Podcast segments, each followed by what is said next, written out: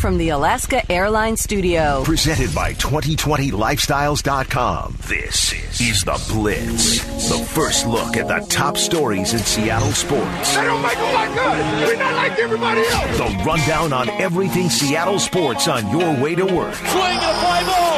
Deep right center field. He did it again. And the stories everyone is talking about. We got an NFL. We gotta do it for each other. This is The Blitz at 6. Good morning, friends. Welcome to The Blitz at 6. Lydia Cruz alongside with you Tuesday, July 21st. Thanks for hanging out this morning. It's going to be a jam-packed hour. The NFL and its players have reached an agreement on the testing aspect of their COVID-19 safety protocols. Training camp set to get started here really soon, and rookies already supposedly reporting, but now we're one step closer to football happening between these two sides agreeing on daily testing. So how exactly will that testing work? I'll explain that. Also, contract tracing. I can speak this morning. We got a little hint of what that will look like, at least with the Minnesota Vikings, and how it might look across the rest of the league. The NFL also offering the NFLPA to play no preseason games, part of the PA's desire to have that long acclimation or ramp-up period instead of preseason games. What else is still on the table and has to be discussed? Also, some breaking news this morning. Veteran defensive end, former Seattle Seahawks Michael Bennett announcing he is retiring after 11 NFL seasons. So we'll discuss, maybe play a few Bennett highlights on this hour. It's all ahead right now. Let's get to your headlines. The NFL and the players have reached an agreement on the testing part of the COVID-19 health and safety protocols. Training camps getting set to open over the next couple of weeks. So obviously an important step here.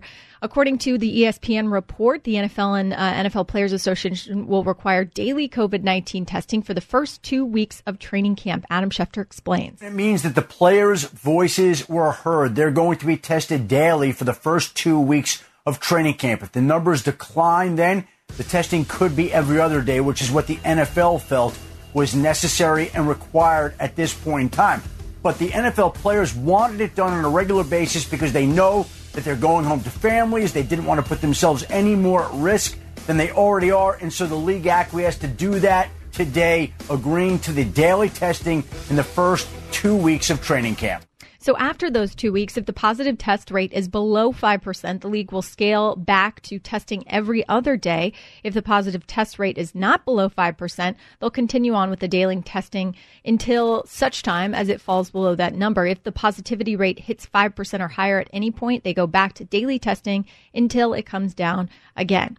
Upon arriving at the team facility for the first time, how will this work? Well, players and team employees will be required to test negative twice before even being allowed in. So day one, a player or team personnel member arrives, they take a test, they head home. Each individual has to wait 72 hours before taking a second test.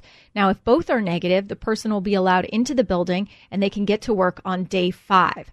The memo states that was obtained by ESPN that the testing rules and the 5% threshold will apply to all Tier 1 and Tier 2 employees for each team in the league. If you remember back in June, league sent a memo to the teams defining the different tiers of employees. Tier 1 employees are defined as all players and necessary personnel who must have direct access to players. Tier 2 is defined as, quote, other essential personnel who may need to be in close proximity to players and other Tier 1 individuals and who may need to access restricted areas. The league's expectation also is that test results will come back within 24 hours. That's a big part of this plan, right?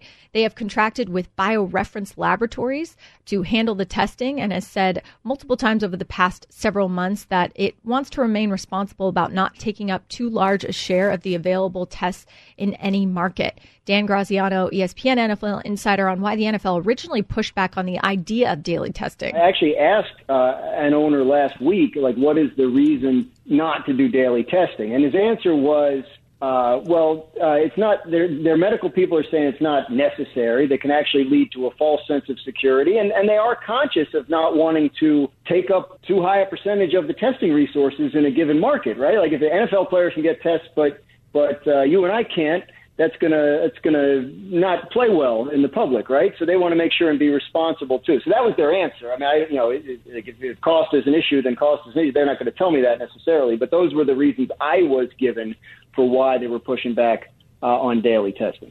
Obviously, though, the financial aspect of it, Michael Jr. noting this morning on Golic and Wingo that daily testing is possible because the league is willing to pay. Dr. Sills, the NFL's health and safety official in this situation, said that he considers this a living, breathing document when it comes to the health and safety protocols. They're going to go and continue to adjust based off what they learn. And I think that's important relative to the NBA conversation in this, because I wonder now, and they mentioned not wanting to take resources away from other people. You saw some tweets about the NFL going with the lab they did, a national lab, to try and curb that.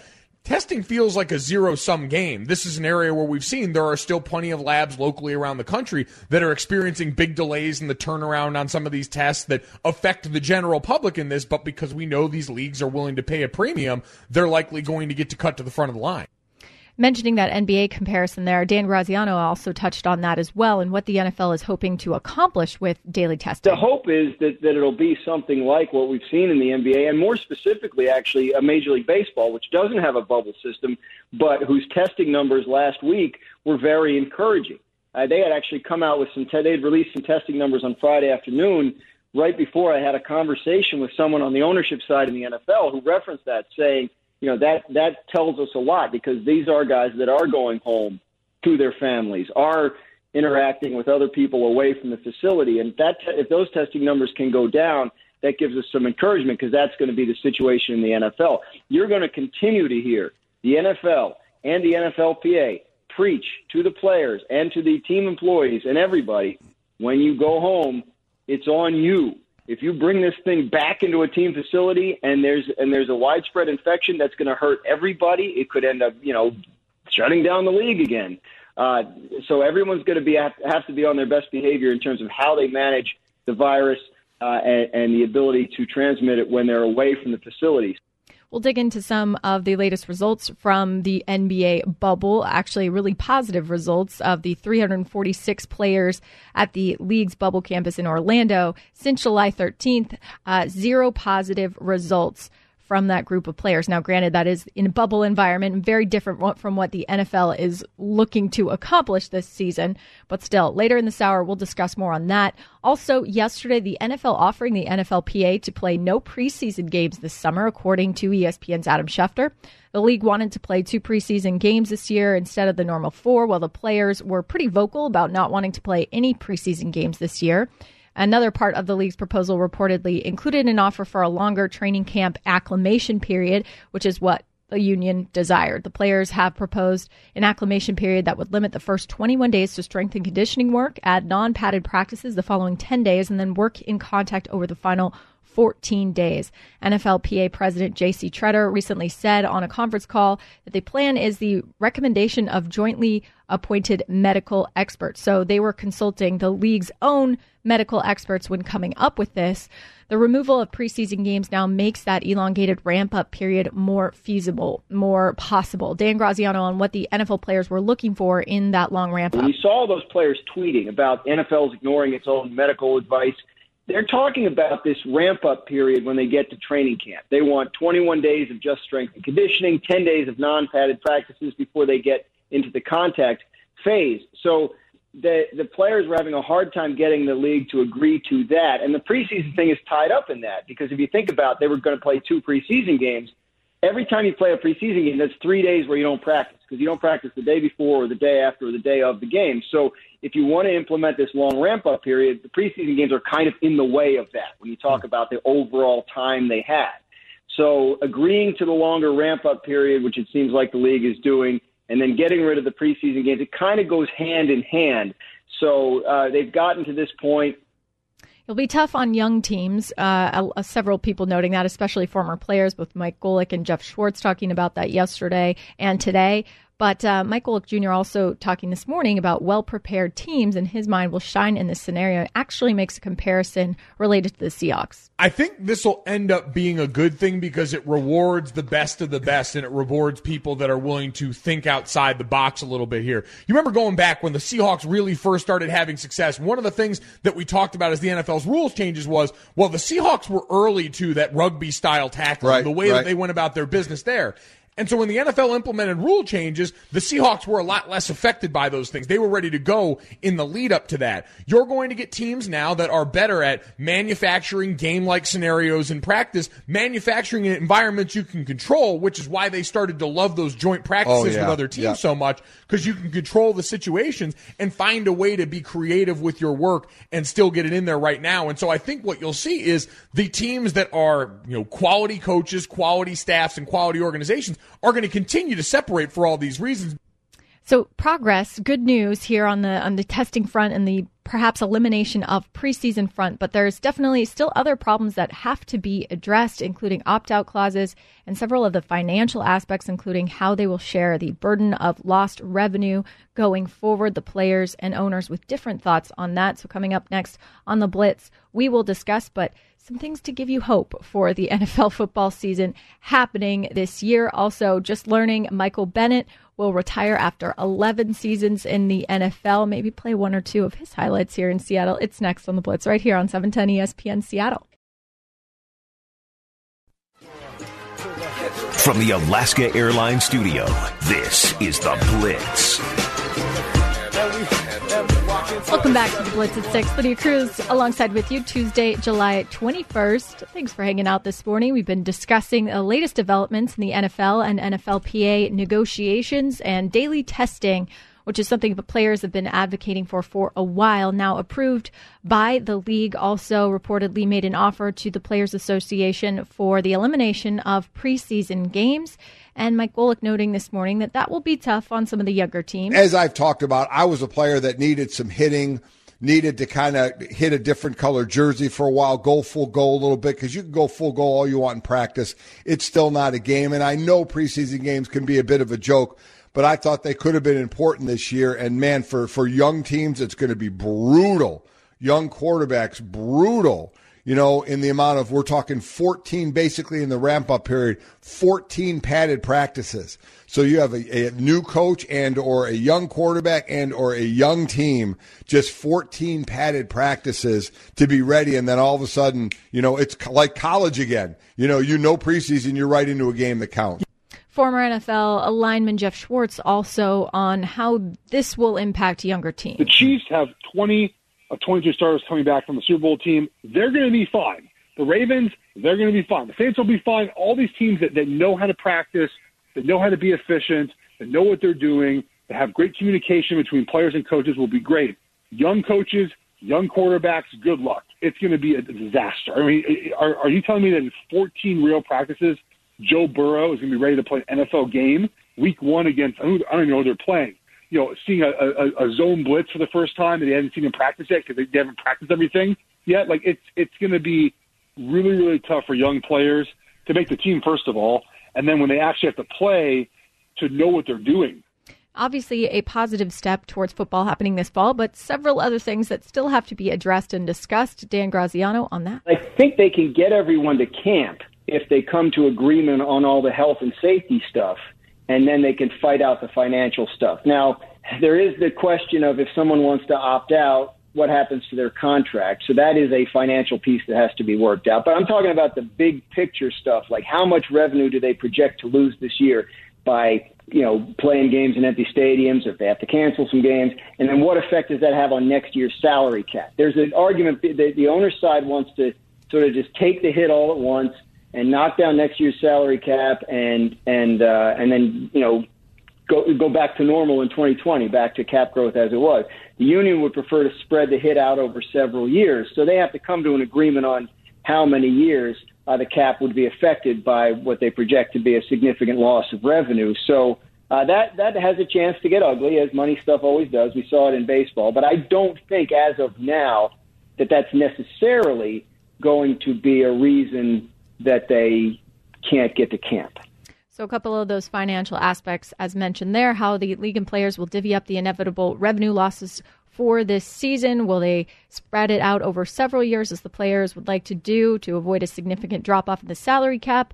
But that plan very much less favorable to the owners. Also, opt-out clauses, as mentioned there, for players who aren't comfortable playing or have medical issues that could put them at high risk for COVID-19. Those still need to be figured out. Adam Schefter, though, saying yesterday he doesn't believe that there'll be hangups with both sides coming to an agreement. Well, the big component, of course, are the finances. But one league source texted me this afternoon that they are almost there on all of the issues. It doesn't look at this point like there's going to be any hangups with players being able to report to training camp on time, with the preseason being a go. We'll see whether they reduce the preseason further or decide to eliminate it entirely. But as this source said, we are getting close to agreement on most, if not all, subjects. That's a good sign for the fate of football, with most teams scheduled to be in camp 1 week from tomorrow. Yeah, July 28th, not that far off.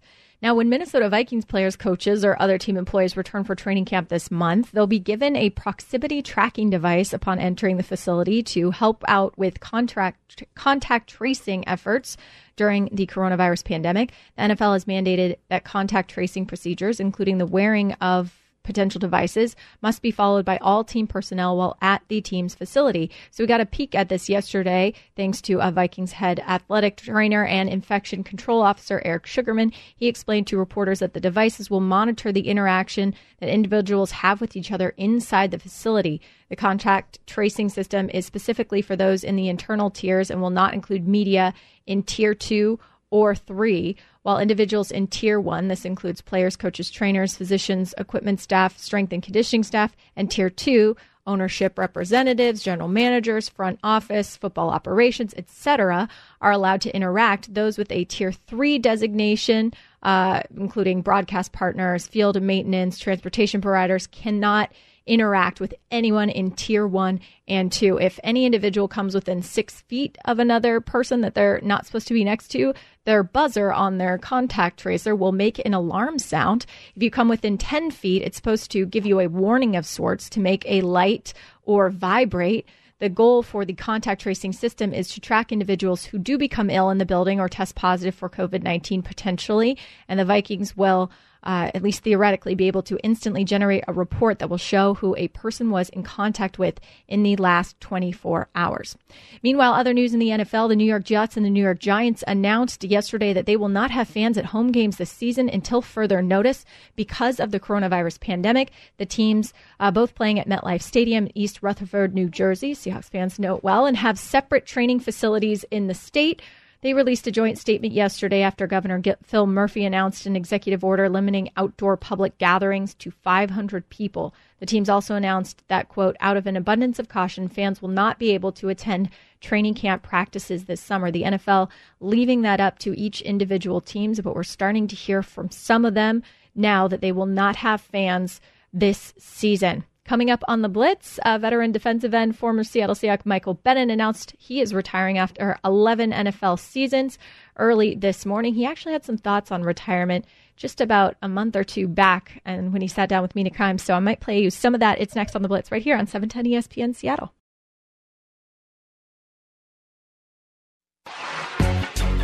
You're listening to The Blitz from the Alaska Airlines Studio. Welcome back to The Blitz at 6. Lydia Cruz alongside with you Tuesday, July 21st. Bob Condotta, the Seattle Times, joining Bob, David Moore yesterday. Just a couple of Bobs hanging out, chatting about the Seahawks defense yesterday. I'll play you part of that conversation. They focused really on safety Marquise Blair and then also some of the Jamal Adams rumors we've been hearing floating around. Bob, how much do you think the coaching staff likes Marquise Blair? Because it seems to me that the 12s like him more than the coaching staff. Well, I think the 12s like him because he made some splash plays. I think what the coaching staff's issue is him completely buying into it or just completely assimilating what the defense is and not giving up the big play the other way around. And, you know, if you remember that first preseason game when everybody was excited about some of his plays, and one of the plays Pete pointed to was when Blair made the decision to leave the guy he was supposed to be covering and rush the passer, and they dumped it off, and I'm blanking on who the receiver was, but, you know, went for like 30 yards, and Pete brought that up as sort of the yin and the yang of this. So that I remember that week, you know, him talking about, you know, that's the most important thing at the start. And, you know, if you go back and look, there was a time in Earl Thomas's rookie year where Pete almost benched Earl for the same reason, because he was like, Earl, just do what I'm telling you to do. the splash plays and all that will come. But especially at safety, you've got to be where the defense requires you to be. So there's not some 60-yard, you can make two or three great plays, but, the 60-yard pass that goes over your head could turn the game around. And so I think that was the issue they had with Blair last year, was just trying to get him to really be disciplined in what he's doing. And, I think that's why I don't think they're writing him off or anything like that. I think, we still want to rush to judgment on a lot of these guys sometimes and all that. But, they've got Bradley McDougall's only got 1 year left on his contract. And I think to me, the way I view it is I think that, they're really leaving the door wide open this year for Blair to show him that he's improved and, definitely be the guy who takes over, the last 2 years, what would be the final 2 years of his rookie contract, and save him a lot of money at the safety spot if he could do that. And find a way maybe to get him on the field this year if he shows he can. And, Pete threw out the idea that he could be involved in the nickel package. And I think I don't know that means specifically being the nickelback. I just think it means devising nickel packages in which he's on the field in some way. And we saw him get on the field a little bit at the end of last year when they did those dime packages. And, so I think they'll try to find some things like that. That's where the weirdness of this year, I don't know if this is a year where, if you really only have like 10 padded practices before the season starts, if things like sub packages and things like that are harder to implement this year. And, if everybody's going to be a little bit more basic and all that, but I think, in an ideal world, I think they would try to find ways to get Blair on there. And I think they leave the door open for him to earn a job. I just think they want to see him much more just basically follow the playbook and be exactly where Pete wants him to be. Pete's an old secondary coach. That's his forte, been his forte for decades. And I think, as everybody knows, they don't run the most complex stuff back there. It's all based on being where Pete wants you to be, where the defense calls you to be. And I just think that was the issue they had with him last year. How much do you put into the Jamal Adams rumors that the Seahawks were interested in? Our buddy Jay Keeps had a source that said they were very interested in talking. So how much stock do you put into that?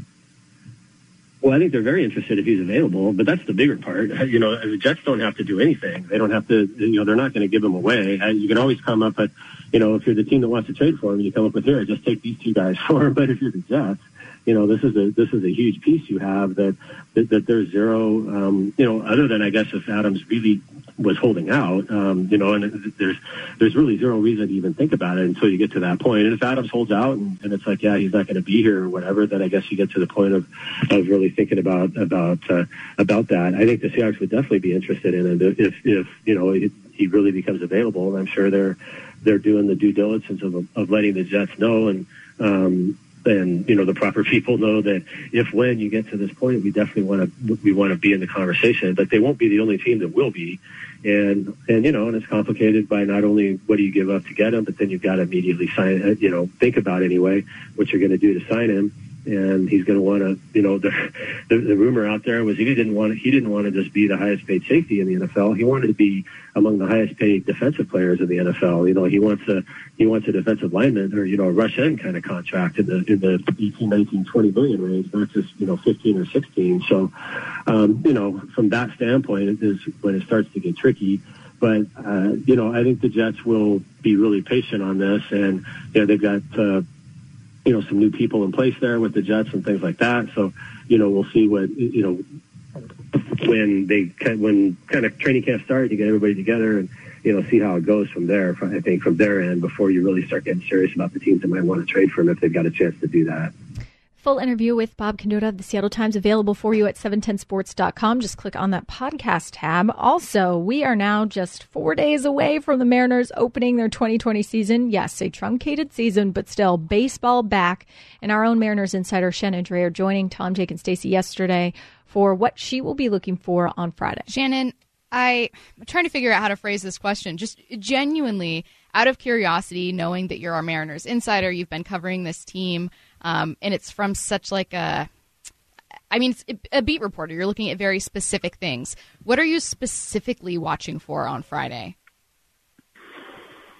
I think I don't think it's going to be so much anything player related. This is going to be something like we have never seen in the game before.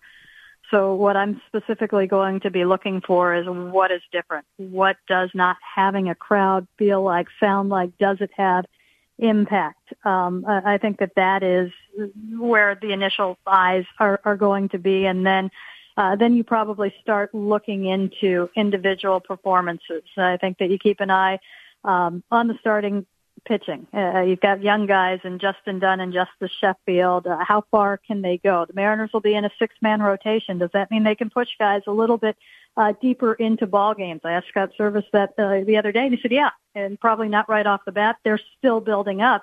But do we see those longer performances because they have that extra day? I think that will be intriguing.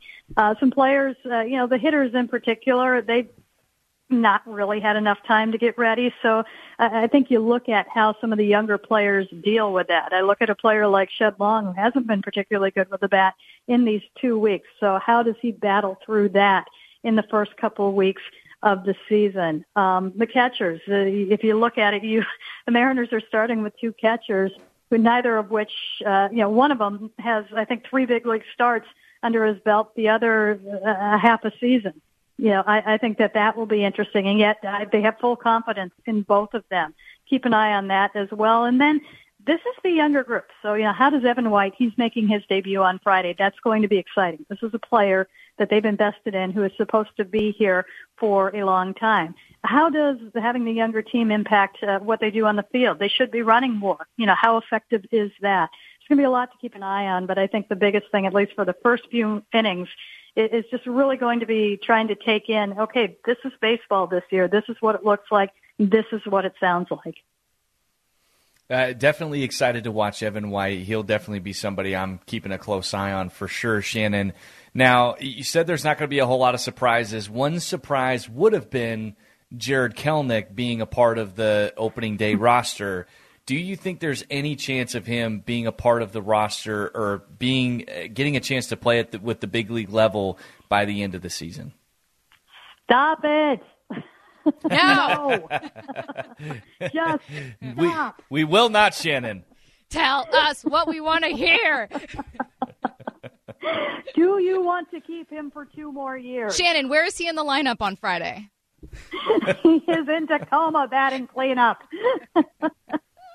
It's funny with all of this, and I think I'm running an insider about it today. The one who is even further along that I think this hurts even more is Logan Gilbert. This is a guy that definitely, barring injury, would have been up by now. Jarred Kelenic was going to force the issue, but I think you were looking at more of a September-type deal, maybe August, maybe July, if he really just was on fire. But this is a guy that had, 92 plate appearances in Double-A. And you've got to allow him to get what he needs before you bring him up. And then there is a service time issue. And this isn't, a matter of somebody who is obviously ready that you're sitting on the player. But, if you were to play him this year, you, in effect, would be giving away 2 years of Jarred Kelenic, which, in my book, is not a good idea. Mariners insider Shannon Dreyer, you can listen to her throughout the day here on 710, but also read her incredible work at 710sports.com. Coming up next in the hot list, the NBA and NFLPA said Monday that coronavirus testing so far since July 13th yielded zero positive results. Now, this is a bubble environment, but what can other leagues take as an example from this? It's next on The Blitz right here on 710 ESPN Seattle.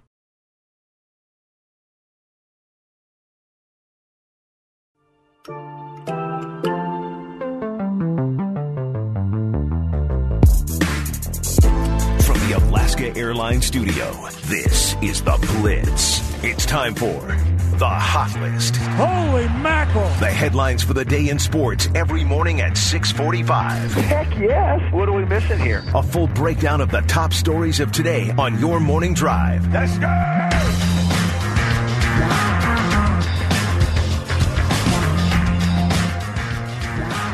The NBA and the NFLPA said on Monday that coronavirus tests of 346 players at the league's bubble campus in Orlando, Florida since July 13th have yielded, wait for it, zero positive results. When the league announced its initial batch of tests in the bubble on July 13th, it said that two of 322 players who were tested came back positive. And Malik Andrews, ESPN NBA reporter on the daily testing process, key to the efficacy of the bubble. Daily testing. testing. Every single day, players head to a room in their hotel and are given 2 nasal swabs and as well as an oral swab. And every day they are getting those results back, to the point that players who they've caught, they started this testing 2 weeks before players needed to come down and report to Orlando. They have caught COVID cases so that those players have not entered the bubble and then potentially given it to other people. So it just came out today. I reported earlier that Pat Connaughton with the Milwaukee Bucks tested positive for COVID-19. He is not in Orlando because of that. Eric Bledsoe, also on the Bucks, not in Orlando yet because of that. Russell Westbrook just got to Orlando because he had tested positive for coronavirus, he shared. So that precaution has really been exceptional from the NBA so far. Once again, not surprising, the NBA leading the way for a lot of other sports leagues. Also yesterday, the NBA announced the rosters for all 22 teams participating in the season's restart at the Worldwide Sports Complex. Each of the teams participating in the restart will play 3 inter-squad scrimmages from July 22nd to July 28th, and then NBA games set to resume July 30th.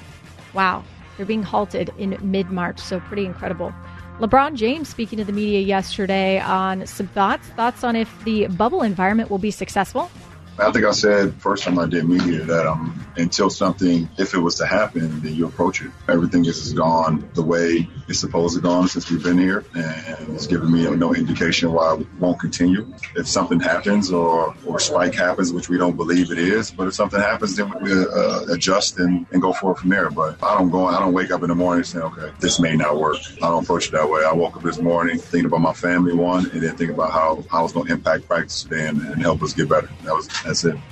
LeBron saying nothing is normal in 2020. So, no, it's 2020. Everyone keeps asking me how is the bubble or how is it going. I just say it's 2020. Nothing is normal in 2020. Nothing seems as is. And who knows if it will ever go back to the way it was. Who knows? But you make the adjustments and you figure it out along the way. That's what life is all about. Life throws you curveballs sometimes. And it's how you not only approach it, but how you appreciate it as well. So nothing is normal. But what is the same is that floor we just came off of, my teammates and what we're here to do. And that's to lock in and stay focused and go about this ride, accordingly. LeBron, with some thoughts on that, just saying, yep, 2020. I think that's been my go-to a lot this year as well. Well, 2020 going to 2020.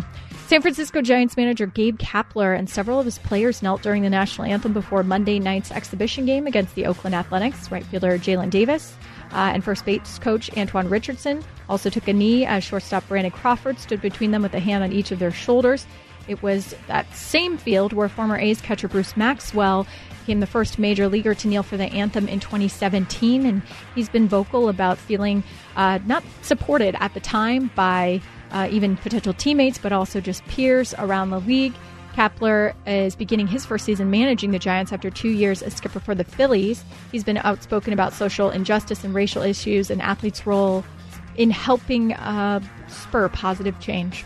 Jeff Passan yesterday, ESPN MLB insider, on a reason for optimism for this season, but still a bit of caution. It's been interesting seeing over the last couple weeks, Ryan, how that optimism has actually grown. And it's grown because the numbers have caused it to grow. If you looked at last week, of the 10,000 plus tests that were given out, there were only 6 positives in the monitoring phase that came back. That's just 6 people who were bringing it into this veritable bubble that baseball has tried to create. But we also know that with opening day this week, there's going to be travel. There's going to be hotel stay. They don't have a bubble like the NBA. They don't have a bubble like the NHL wants to. And so because of that, the possibility of an outbreak is bigger than in those other sports. Aaron Boone, New York Yankees manager, boo, just some thoughts on not playing in front of fans, how weird that would be. It was awesome. It was really competitive. For being an exhibition game, you wonder what it's going to be like. It's certainly odd initially and weird, but I really felt like from inning 1 at 7 o'clock at Citi Field the first night and then at Yankee Stadium last night, the energy on our bench, the competitiveness that took over our guys, I really felt like was palpable, and I felt like guys went out, obviously understanding the importance of playing another team because you only have a few of them, understanding the importance of each at-bat, each pitch, each play, and I feel like they've done a really good job of getting their mind right and getting in a place that it's go time on Thursday. Meanwhile, locally, we got an idea of what the six-man starting rotation will look like for the Mariners. Marco Gonzalez, of course, the opening day starter. Taijuan Walker following him. Yusei Kikuchi, Kendall Graveman, Justice Sheffield, and Justin Dunn. So you really get the lefty-righty mix going on yesterday. Also, Yusei getting back out on the mound. And how did he do, according to Scott Service? Here was his review of Yusei's performance yesterday. Obviously, a quick one tonight. Didn't have as much pitching to get through. I thought... nice to see Kikuchi. I thought I threw the ball pretty well tonight. I thought his stuff was really good. Velocity up there. Maybe not great feel with his curveball tonight, but a lot of good sliders. The fastball, like I said, was there. Mixed in some good changeup. So hopefully he can build on that one. I think he got up to 55, 58 pitches, something like that, which is what we were hoping to get him to. And, I think, all the guys so far, Marco, Taijuan, and YK, they should be good to go if things go well. Hopefully get them through 5 innings their first time out.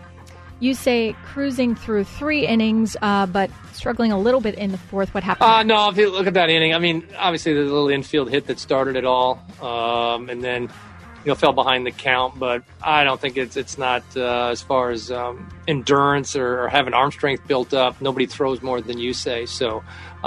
I was actually happy he threw a bunch of pitches that inning because we needed to get the pitch count up. So it worked out okay. It's the advantage of having a scrimmage or inter-squad, something like that. We needed to get his pitches up there. Otherwise, it would have been a little clunky. But I know he would have liked to finish on a little bit stronger note, but all good. He's healthy, and he'll be ready to go when we get to Houston. Good news for Mariners fans. Absolutely a tough series to open this one up against the Houston Astros in Houston. Some breaking news this morning. Veteran defensive end and former Seattle Seahawks Michael Bennett announced he's retiring after 11 NFL seasons. Announced on Instagram early this morning, the 3-time Pro Bowl selection had 69 and a half career sacks, 359 tackles, 10 forced fumbles, and, of course, a Super Bowl ring here in Seattle. Bennett posted, quote, "Retiring feels a little like death of self, but I'm looking forward to the rebirth, the opportunity to reimagine my purpose. I would like to thank my wife and children who have sacrificed so much for me to succeed. I'm looking forward to supporting them the same way they have me these past 11 years. I have never been more at peace in my life." In an article published today as well, Bennett told The New Yorker that in addition to spending more time with his family, he wants to help athletes be heard when it comes to social and racial injustice. He also spoke recently on ESPN Daily, Mina Kimes speaking and sitting down with Michael via Zoom, but at the time, still planning on playing, and admitted that every season you reevaluate your decision to play. It's one of those things where I think football, there's a shelf life on everything. You kind of just weigh the options after every season and seeing how you fit in, what you can do, how your body's feeling. So I think every player at the end of every season kind of goes through an adjustment of checking what do they need to adjust with their body. Can they still continue through the rigorous recovery of each game and each season? I think every player goes through that. And I'm no different in that situation. I think I'm just another player who is figuring out what's the best thing for his life. At the time, was asked why, after all the injury concerns, he still wanted to play. I don't know. I think it's a love for the game. I think it's people. You end up being part of something that you just love. I think. I mean, for me, I like football from just like the playing perspective, but just like the history of the sport, the coaches, how the game got started, everything about like that part of it too.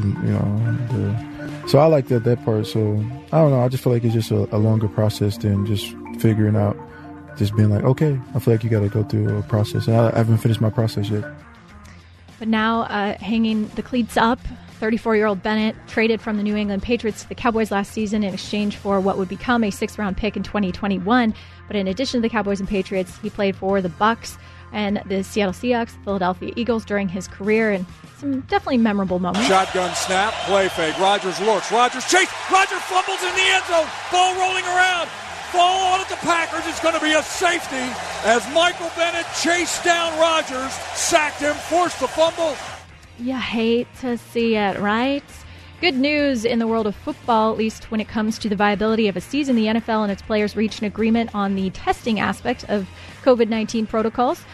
They will have daily testing, according to a memo obtained by ESPN, at least for the first 2 weeks of training camp. Adam Schefter explains. It means that the players' voices were heard. They're going to be tested daily for the first 2 weeks of training camp. If the numbers decline, then the testing could be every other day, which is what the NFL felt was necessary and required at this point in time. But the NFL players wanted it done on a regular basis because they know that they're going home to families. They didn't want to put themselves any more at risk than they already are. And so the league acquiesced to do that today, agreeing to the daily testing in the first 2 weeks of training camp. After 2 weeks, if the positive test rate is below 5%, the league will scale back to testing every other day. If it's not below 5%, they'll continue on with daily testing. And at any point, if that positivity rate hits 5 or higher, they'll go back to the daily testing regimen.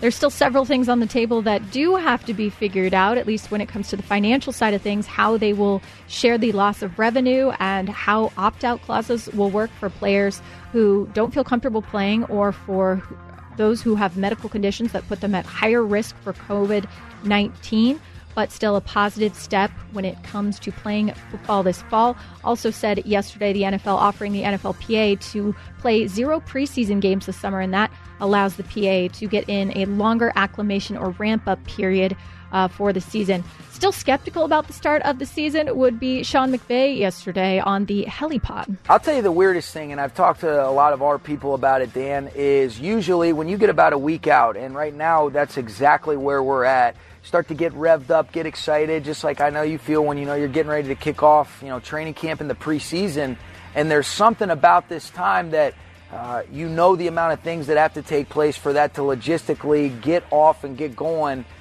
Something about it tells me maybe there's a chance that things get moved back. And that's what's weird, because you want to make sure, hey, if we're going, we're ready to roll, we're locked in.